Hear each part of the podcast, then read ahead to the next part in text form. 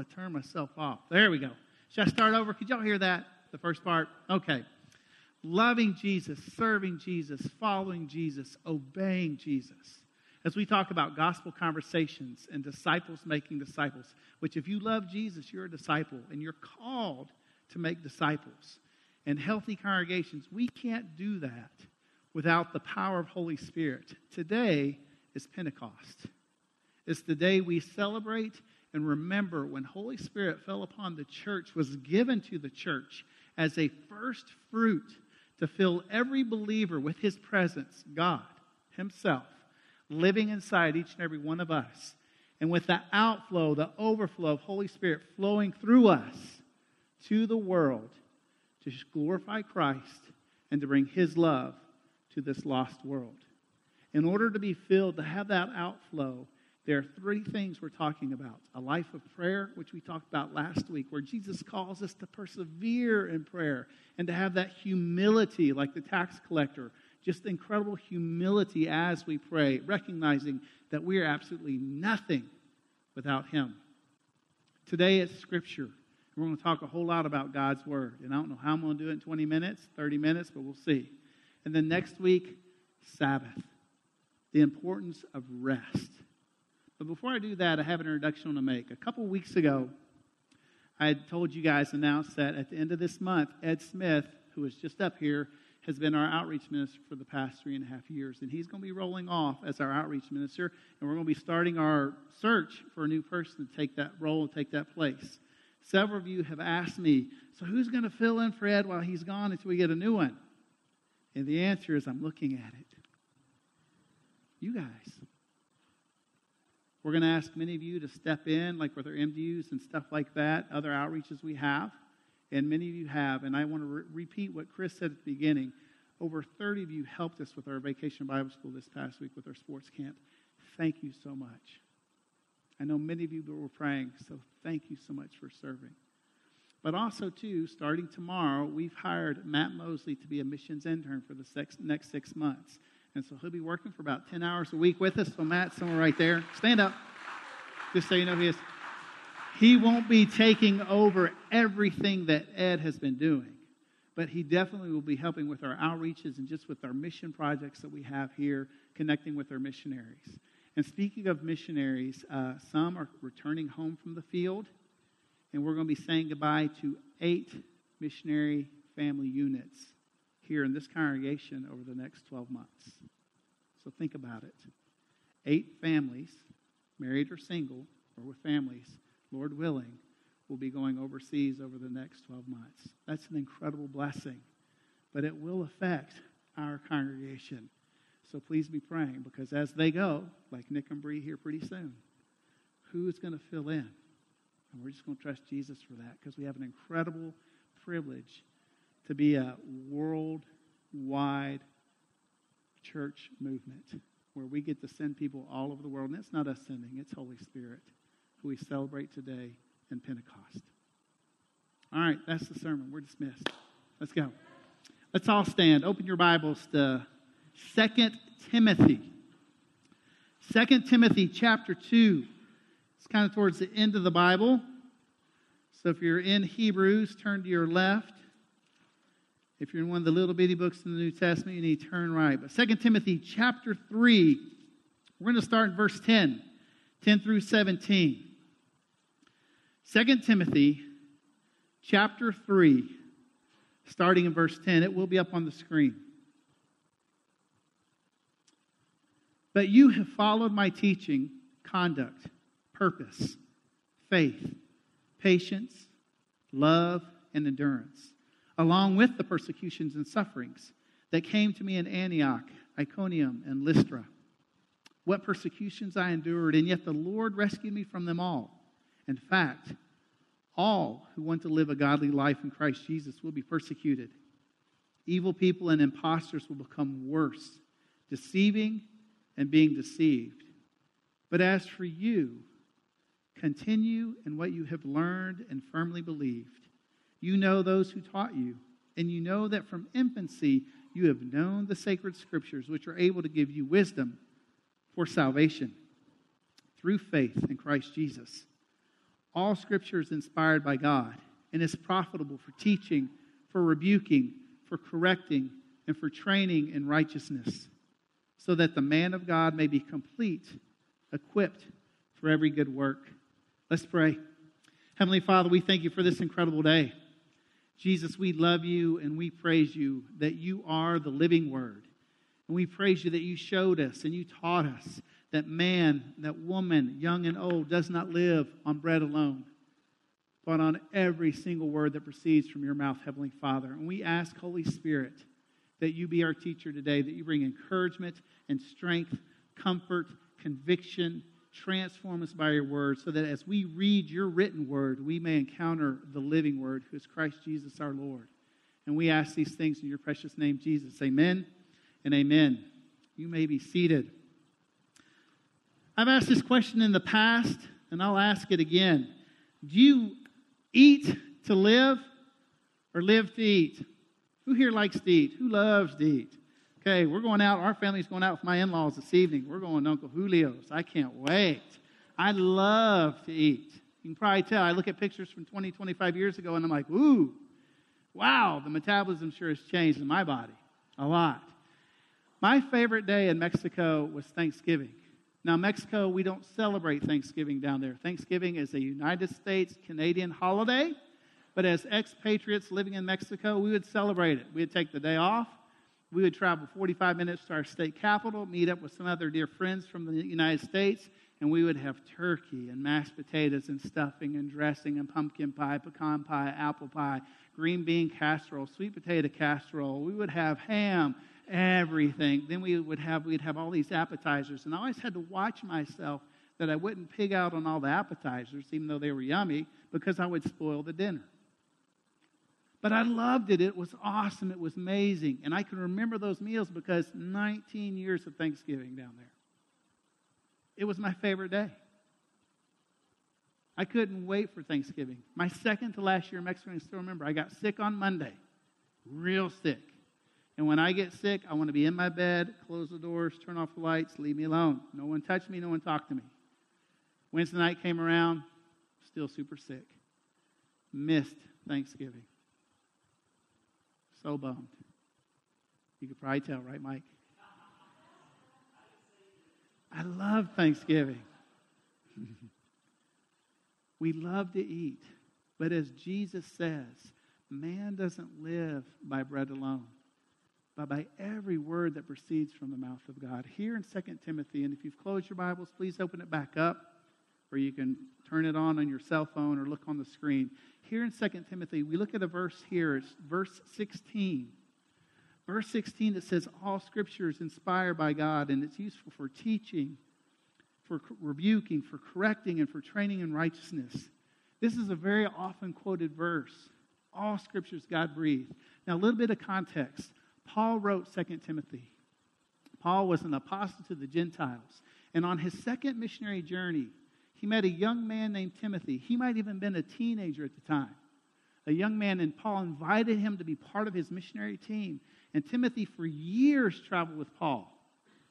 For years, traveled from city to city, planting churches. In fact, six of Paul's letters, Timothy is considered a co-sender, co-author. Where you'll see at the beginning, I, Paul, apostle of the Lord Jesus Christ, and Timothy, and Silas, and he names a couple of people.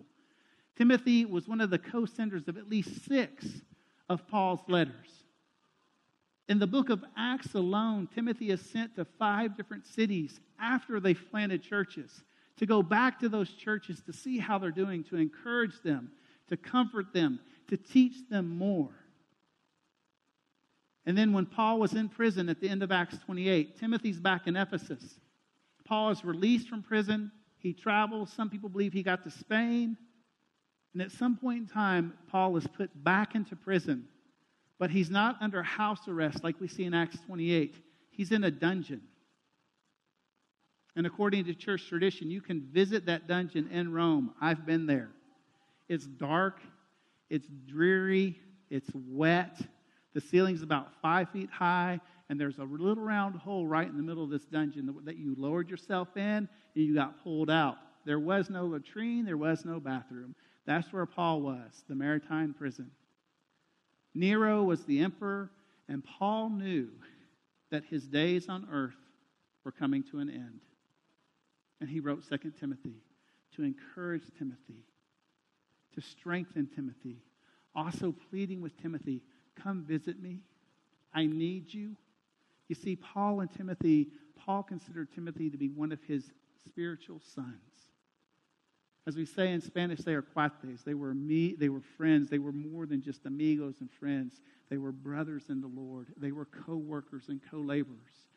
A week ago Saturday, Christy and I and the kids, we went to Birmingham for a wedding for one of our dear friends from Mexico, one of our other missionaries.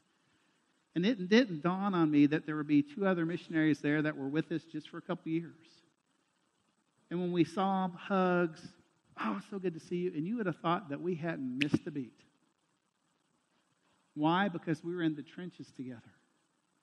And Paul and Timothy were in the trenches together for years. Paul's in a prison. He, know, he, he knows he's going to die.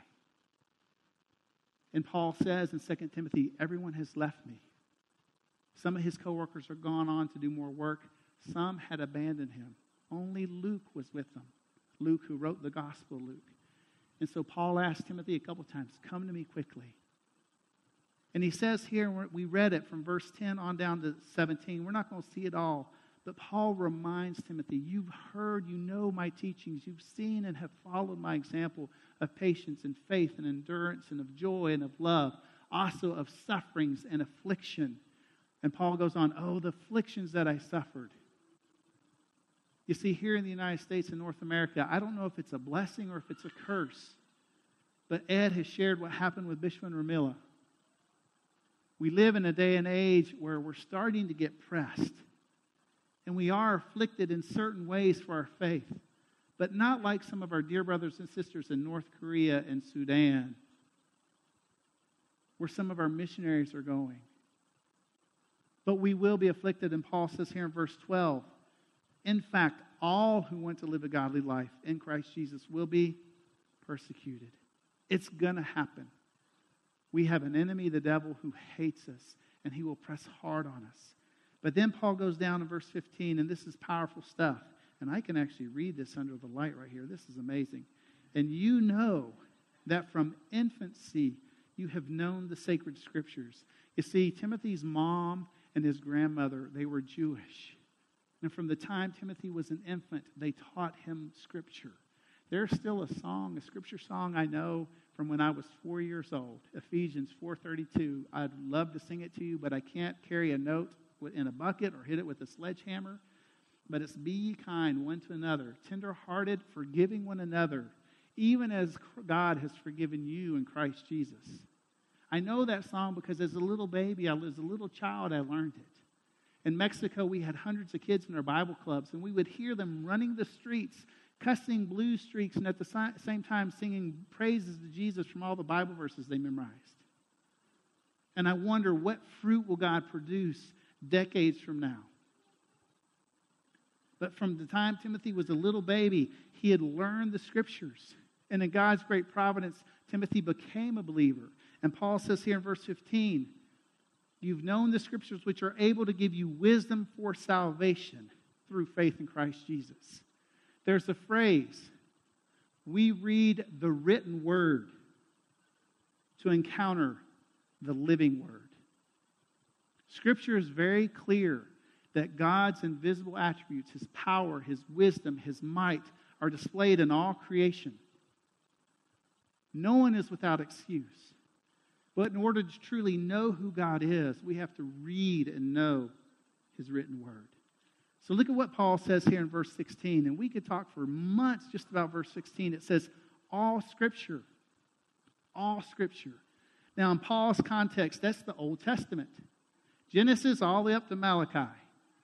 All Scripture is what? God inspired. Inspired by God.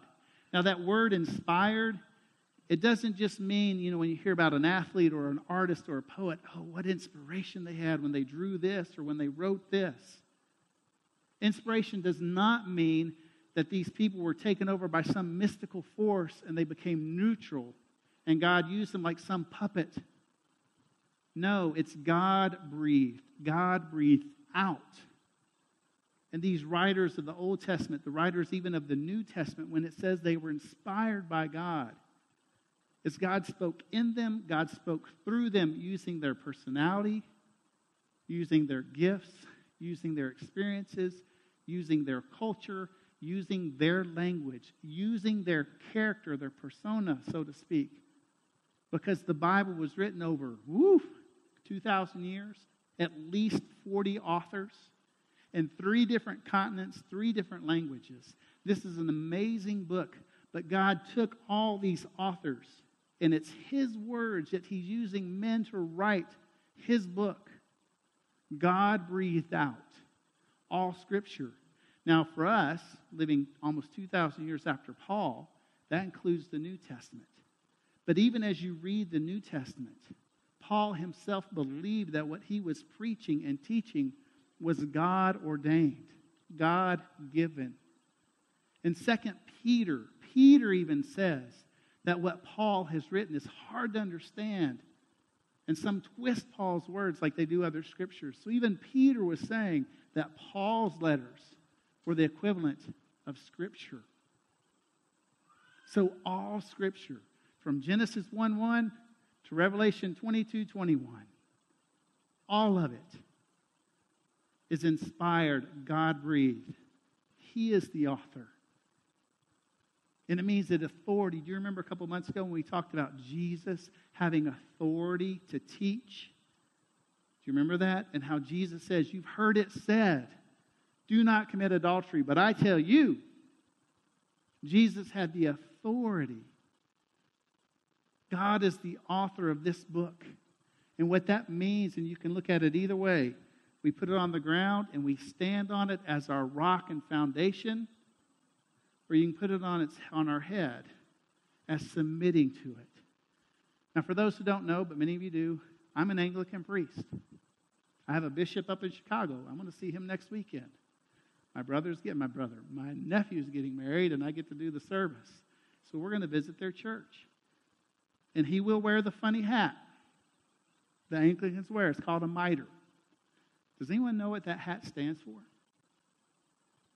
God's Word.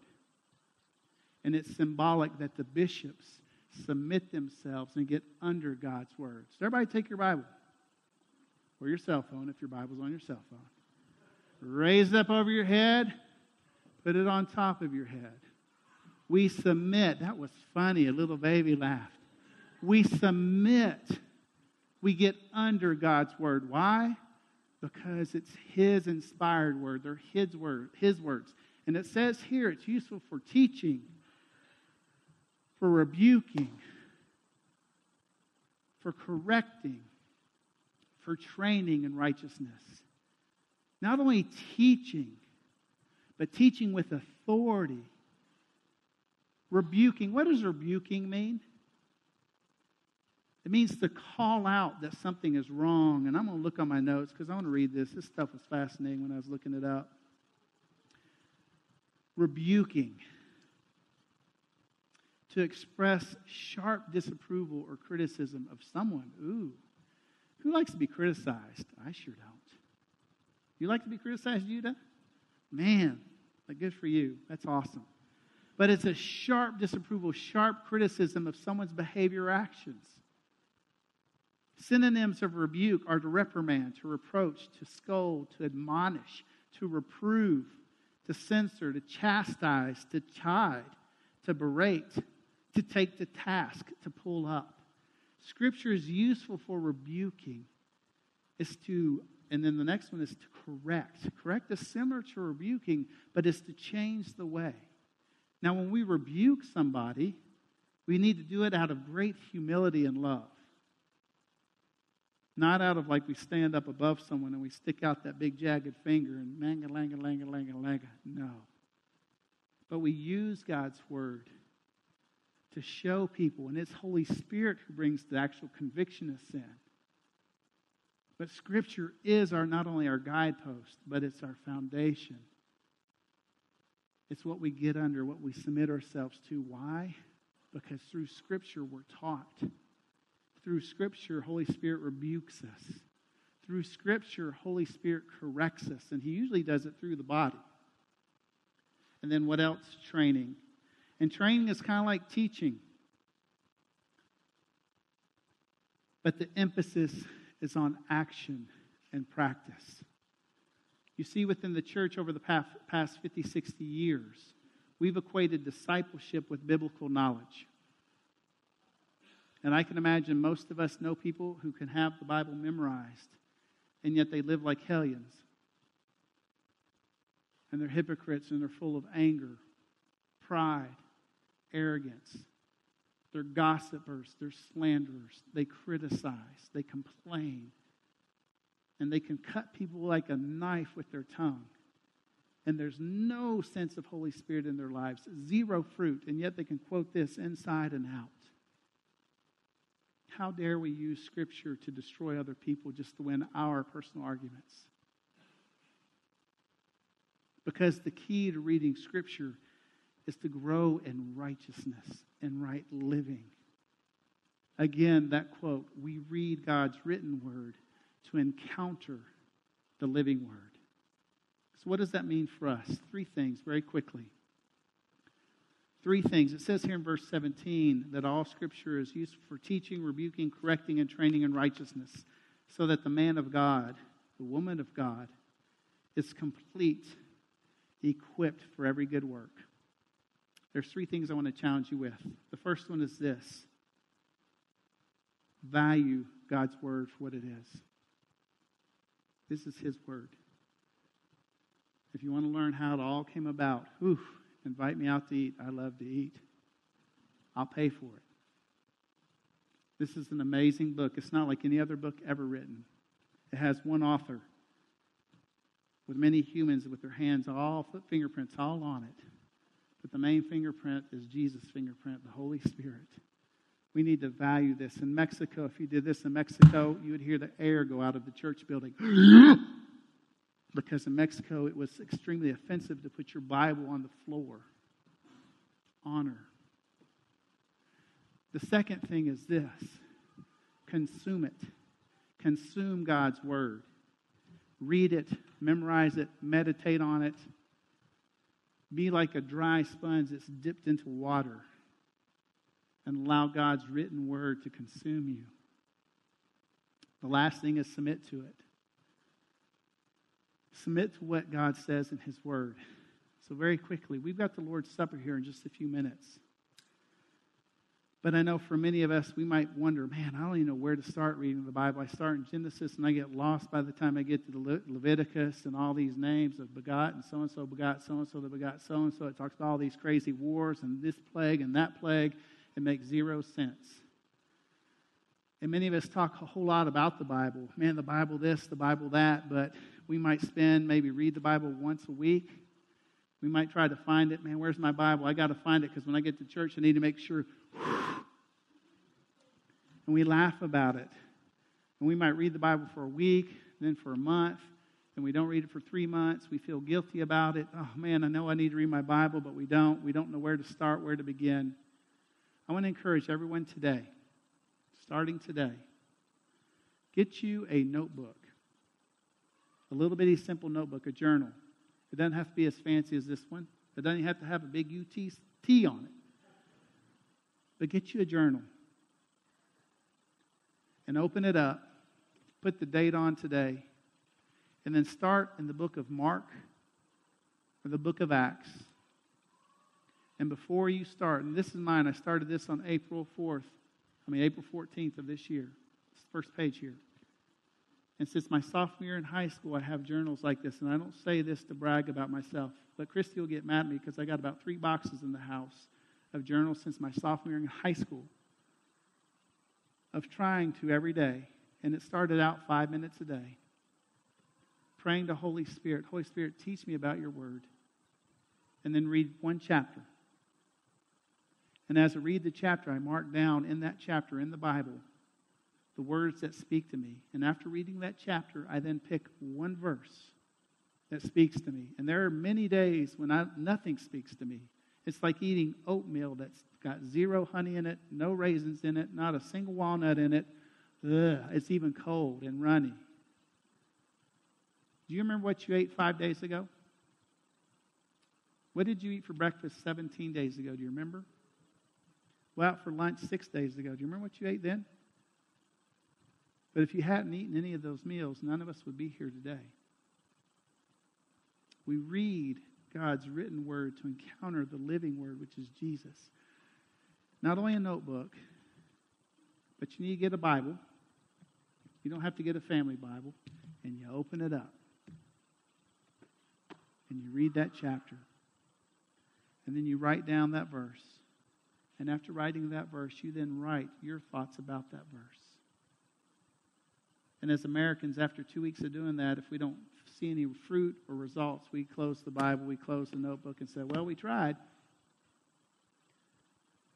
But we're crockpots that take a long time to absorb the written word, to encounter the living word.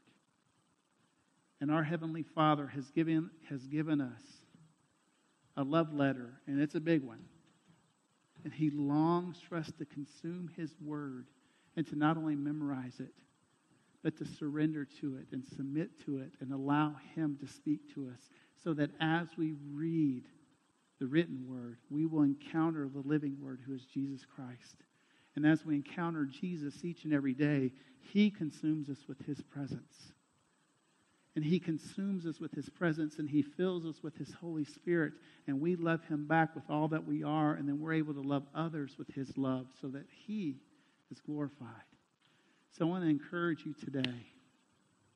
Don't just talk about how awesome God's Word is, but value it, consume it, and submit to it. And if you are in a horrible habit of not reading His Word, start reading one chapter a day. Pick one verse. Write that verse down, then write about why does that verse speak to you, and see what Holy Spirit does to you over the next month, next six months, next year. We're going long, so the Methodists are going to get first in line at the buffet. But we're now going to come to the best table, the greatest table. It's the Lord's table. So we're going to take a moment just in confession. We're going to confess our sins against God and our neighbor. So let's just take a few minutes to prepare our hearts to come to the Lord's table to worship Him. So just in this moment of silence, ask Holy Spirit to move in your heart, to prepare your heart to celebrate what Christ has done on the cross.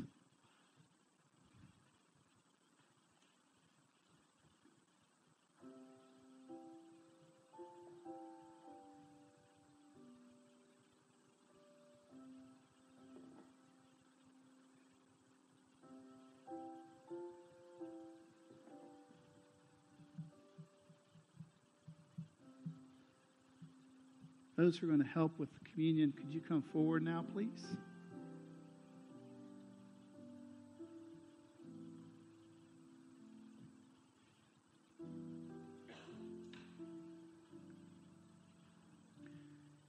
It says in Scripture, in First Corinthians, and also the Gospels, that on the night when Jesus was handed over to suffering and death, it says He took bread, He gave thanks to our Heavenly Father, He then broke it, and told His disciples, this is my body of the new covenant. Every time you do this, you eat this, do this in remembrance of me. After the supper, Jesus took the cup. And after giving thanks to our Heavenly Father, He said, this is my blood of the new covenant. My blood which is shed for you and for many for the forgiveness of sins. We will celebrate communion. Our deacons will be here on the right and on your right and on your left. You can come down either aisle. Feel free to take the cup, take the bread, and then go to the outside. You can take it right there. You don't have to go back to your seat, but if you want to, you can. But feel free to take, partake right there on the spot. Members of our prayer team will be over here to your right. They would love to pray with you if you have prayer requests, need prayer. Part of our worship team will be leading us in music.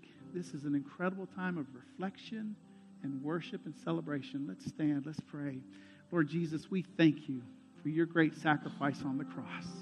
We thank You for this bread and we thank You for this cup that symbolize Your broken body, Jesus, Your shed blood for the forgiveness of our sins. And may you speak to us, Jesus, now. May we encounter you as we worship you and remember your death, your sacrifice. In your name we pray, Jesus. Amen and amen.